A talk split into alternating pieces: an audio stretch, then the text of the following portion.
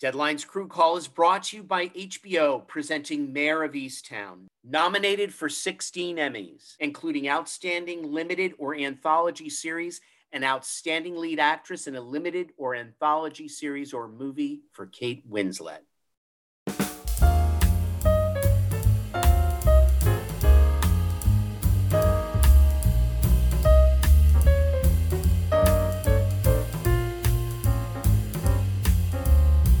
With Annie Weisman, the creator of Apple TV Plus's series Physical, which just dropped its season finale, Let's Get Together today. Give it a listen.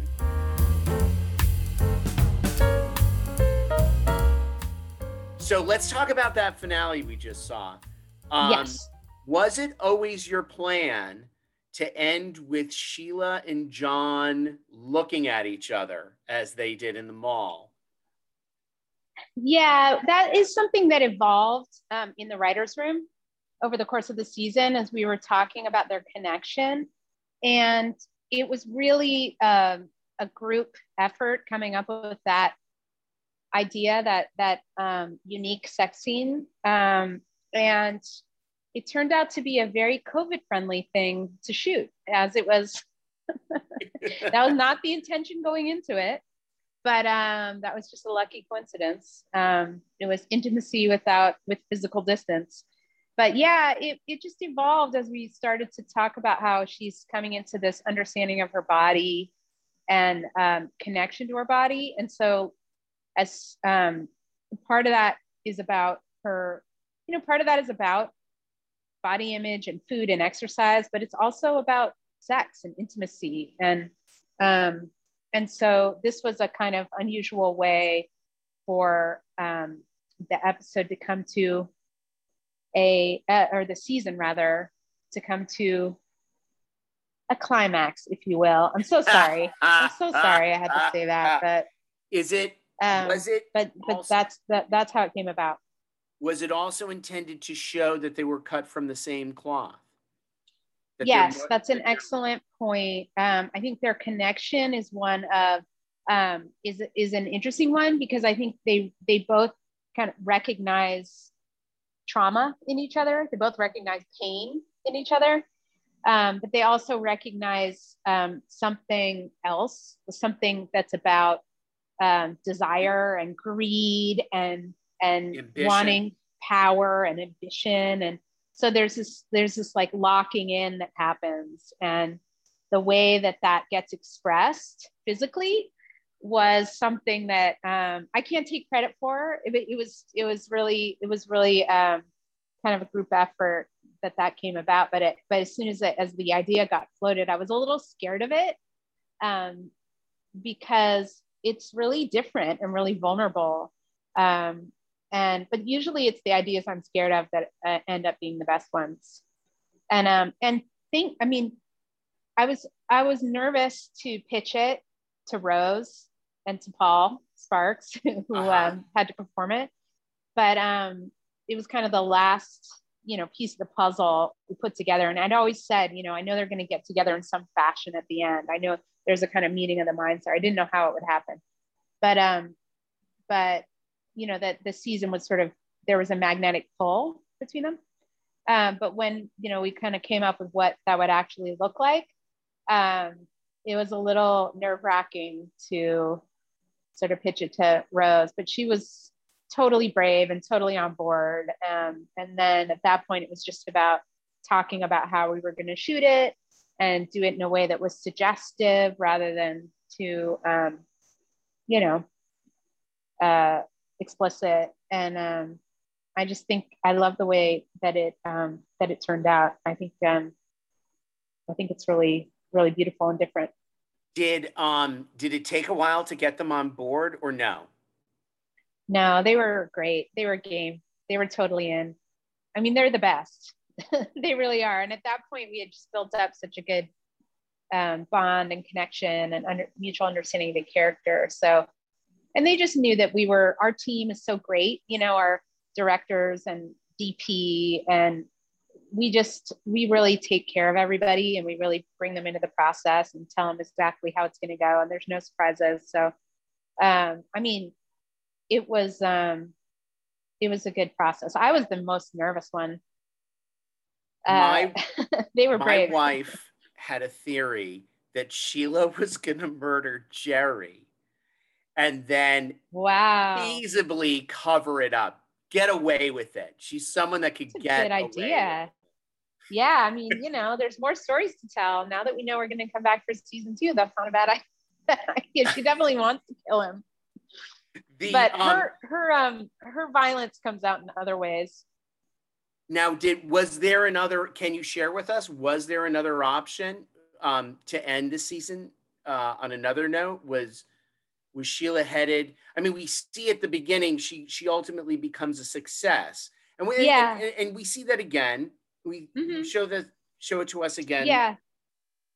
Well, I think um no, we I knew that, you know, I wanted to tell more stories and have more seasons. And it's and you know, now we're lucky enough to do that. That's never a given. But I think um it felt like the right uh amount of evolution for her, you know, like a, a, a, a realistic amount of growth. You know, you she doesn't, she's not a um, rocket ship to empowerment and independence. And, you know, we wanted to kind of see that growth more incrementally. So it felt like the right amount for, for her to sort of, um, I always had this picture of her sort of, you know, I knew he was going to lose the election. We're allowed to do spoilers, right? Um, yeah. It's already aired. And, um, and that she was going to walk out the door, what, whether that was metaphoric or complete and then in some way connect to Breem. So those were the thing that was those were the that was the trajectory I knew going in for the season. Um, and then you know from there it's going to be her you know having to start to embrace a new life. Um, but you know she still contains this um, you know this illness and the secret. So um, you know, she still has that hurdle to overcome. And then um, tell me about the inspiration for all of this. Um, I know you've been asked that a lot, but I want to know. Yeah. Okay. well, yeah. I mean, I wanted to write about, um, you know, I, I, I was kind of searching for a way to write about my experience with having an eating disorder and feeling that it was misunderstood. Um, and like there was a lot of while there was a lot of more discussion and understanding around eating disorders now than there was certainly when I was young and going through it. Um, there still seemed to me a lot of um, uh, misconceptions around um, what they're really about.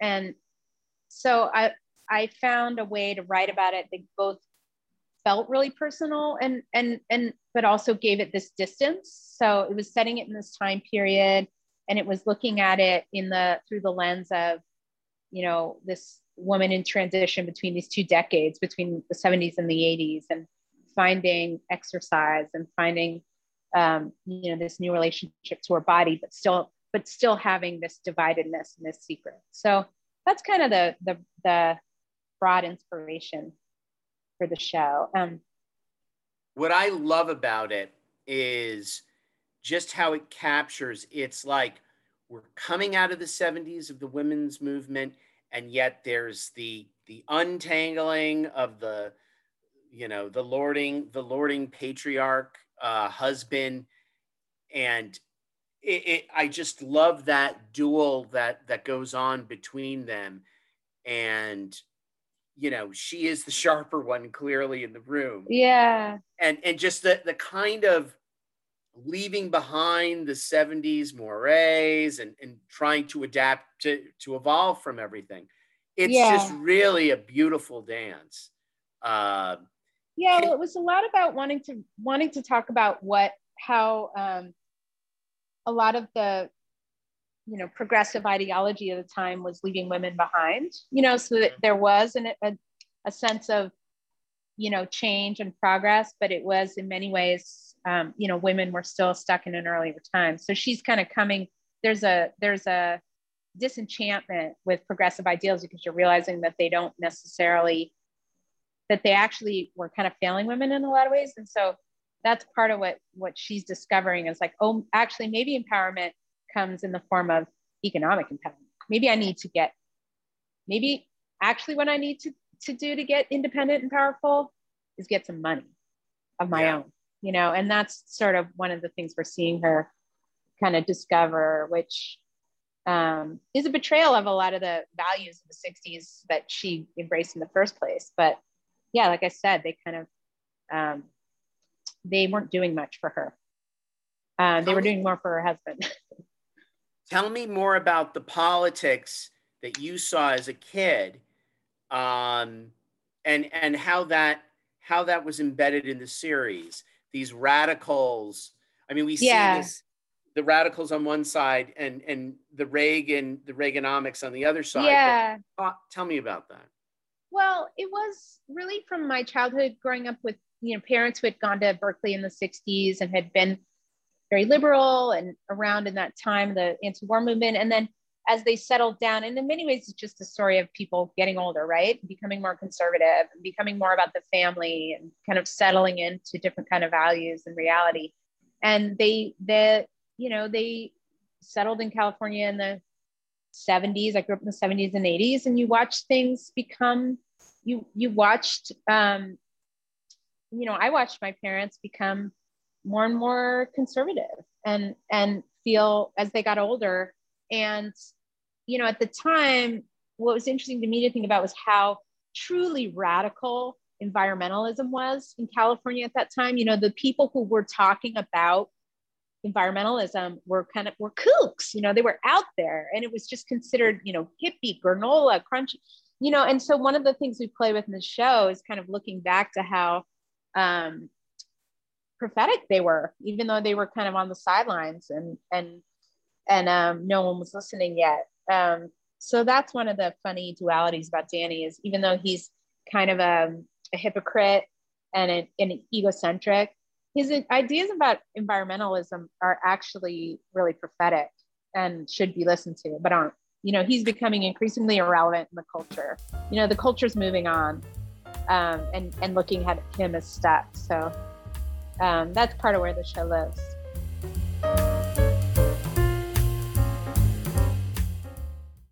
David, have you watched Mare of Easttown on HBO yet? Kate Winslet nails it as a police detective in Delaware County, Pennsylvania. I mean, it feels like a place where I grew up, up in the Northeast.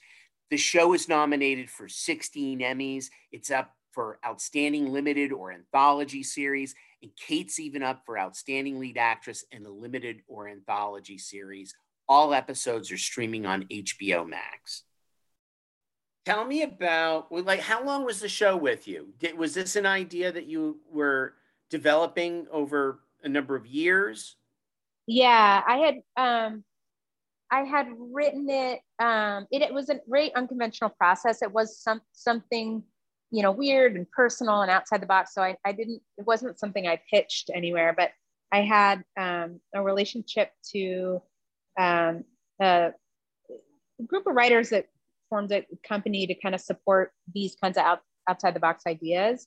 And they really encouraged me to, you know, when I was talking about it to finish writing it. And then, and then that, that brought me to folks at Tomorrow Studios who then really liked the script and and we brought it um, to Apple. And it was just I, I had a long time relationship with uh, Michelle Lee, an executive there, and she is the one who who greenlit it. It was a total shock to me because I didn't really think anyone would do anything with this project. I had written it really to kind of it was a real labor of love.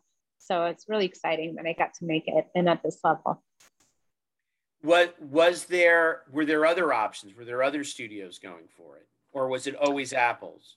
It was it was always apple. I mean they they gave us a um uh you know they gave us a straight to series deal. I mean they they were really serious about it. So we didn't need to shop around. We were like it was home and and hooking and latching um getting getting Rose Byrne attached. Yeah. I mean, what a fantastic choice in the wake I know. of her. It was really Apple that um, that match made us. You know, they had they knew and had a relationship with Rose and um, Matt Cherniss there had worked at FX and was part of the damages team. And so he had been on, you know, that was the last time she did a TV show and he knew that she was looking again. And so he introduced us and she read the script and you know, we just started talking and um, and then, you know, when she got on board, it was like full steam ahead. So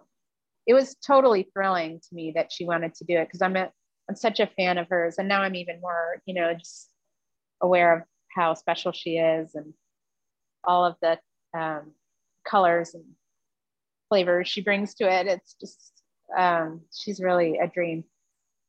You know what's what's interesting. I and I, I this speaks to an excellent marketing campaign. When I first saw the billboards for it in LA, I'm like, oh my God, she's playing Olivia Newton John.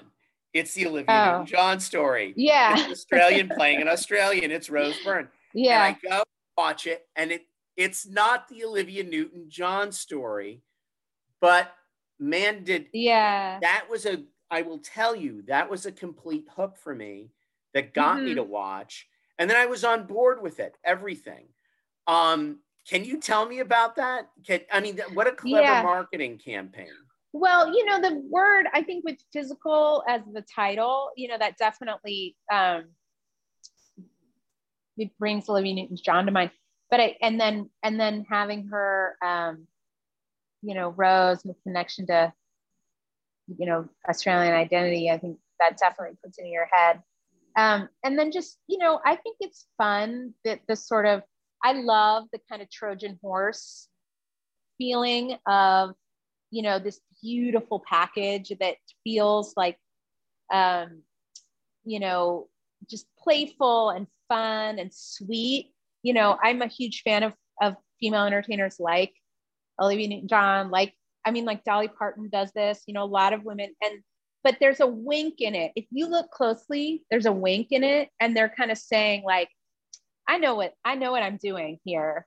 Like, come on in, the water's warm." But then when you get there, there's something really clever and really different and really surprising, and it pulls the rug out from under you. And and I think that's what Rose does, and that's what we did. So, I mean, I I like sort of creating. Uh, I like defying expectations. I like being underestimated. You know but also you know and with everything i've written i like to play in that world i like to play in that tonal world of i, I like to sort of dare you to underestimate it and, and then surprise you with what it really is i mean because it's so much what the show's about it's about that what who she is inside is so different from what she looks like on the outside and and um and i think that that very thing is what it was a little shocking to some people in the initial launch of the show i mean there were people who were really turned off by the difference between what she looks like and what she sounded like inside.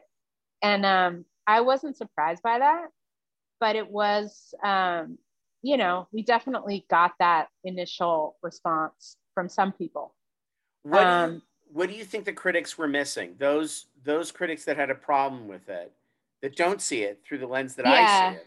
What what yeah. they got? Well, I mean, it could be what you what you um I mean, look, to a certain extent, it's just the show that's not going to be for everybody, and that's fine. It's it's not a down the middle show for for everyone. Um, but there are certain people I think who react initially really strongly and negatively to the idea that someone as beautiful as Rose Byrne has as dark an interior life as she does. And there's a little bit of a, and it goes back to what I was saying earlier about the, the about eating disorders as a mental illness, that they'll perceive that as a kind of character flaw. She's a bitch, as opposed to a symptom of mental illness. And part of what the show's attempting to do, and I think ultimately really has done for a lot of people who stick with it and and see it through, and also people who have a little more understanding of of and sympathy for you know women in mental illness. Um, that's really what it is. Um, but there are certain people who are just going to have a reaction to that and sort of not take it seriously and, you know, not engage with it in that way. And so, I mean, I'm really gratified by the fact that the people who, who, um, you know, who stick with it and who understand that are like, are, um, are really creating a conversation around those issues you know? And and i've been it's been really thrilling to me but as someone who's like came to you know who suffered with this mental illness for a long time a lot of shame around it is like i'm seeing how much conversation there is around it now with this. And um it's it's really deeply rewarding to me to see that so um i think it's it was it was um yeah, initially it was a little troubling to see that um, there was some, you know, reaction to that. But ultimately, I think it's just part of part of change. You know, is like it's going to evoke uncomfortable feelings when you start to turn rocks over and there's things wiggling under them. People don't like that all all the time. You know. And so I think you're kind of over the target when certain people are like, oh, I'm uncomfortable with that. Like, I'd rather not hear about that or see that. And um, but anyway, that's a long answer to your question, but that that's sort of my feeling about it. Have you look? We it's been the pandemic. We really haven't had a lot of public forums, you know, at the TV Academy to meet yeah. people. But have you heard from anyone? Has anyone been moved? So you know, with the eating disorder come up, you know, yeah, reached out to you and said, "Thank you, thank you for making this. You you got it." Yeah, right. the um wonderful um, longtime uh, eating disorder support group, ANAD, has reached out and they're doing a kind of, um, they've been really wonderful at, um, you know, we've linked to them as a resource for the show in social media and in, and um, they have been really great about, um, you know, helping engage with people on social media. And they've been really complimentary to us about the way we're bringing um, these issues into the cultural conversation and the way we're depicting it um, with like sensitivity and honesty. And so that's been wonderful. And then just personally, I'm, I'm receiving a ton of um, direct messages and emails from people who either people I know from the past that are kind of coming out to me as, as also suffering from these um, from this disorder and also or pe- and people I don't know just kind of responding to um, feeling seen by the show and liking um, what the way that it's expressing it um, and just reacting to you know with gratitude to the way that it's honestly um, depicting it. So that's been really cool um so before we go tell us more I, I more about season two. Bunny and Tyler. Is is yeah. Tyler going to hear again? Is Tyler going to go deaf? Is is, um. is Bunny going to get finally get a disco and see it close down? Yeah, so we're gonna. So season two has a lot of surprises in it. We're gonna see. Um, Bunny is is um, you know Bunny and Tyler are down but not out. They're definitely gonna come back they're roaring in with their own kind of um, new fitness idea. That's all I'm going to say about that. But they're kind of they're going to try to beat Sheila at her game, and we're also going to see Sheila. You know, her her her problems sort of get suppressed for a while as she as we start to see her, you know, embrace um, power and success and this a new dynamic in her home life. Um, but then those problems, of course, will come kind of roaring back as well. So there's still there's a lot of um, there's a lot of terrain to cover. Do there's a lot of road ahead. Do you see a a certain like do you see this going over three seasons, four seasons, or you take it a season at a time? Um, six seasons in a movie, right? Isn't that? I don't know. From your mouth to God's ears, we we still have a lot of stories to tell. We can see her, um, you know, many many chapters in the in the in the great American life of this woman. So. Thank you so much, Annie. Thank you so much for joining us. Thank you. So happy to be here. Thanks for listening to this episode of the Crew Call podcast on Deadline. I'm your host, Anthony D'Alessandro, and our podcast series has been produced by David Janove. Make sure you subscribe to us on Apple Podcasts, Spotify, or wherever you get your podcasts so you never miss an episode.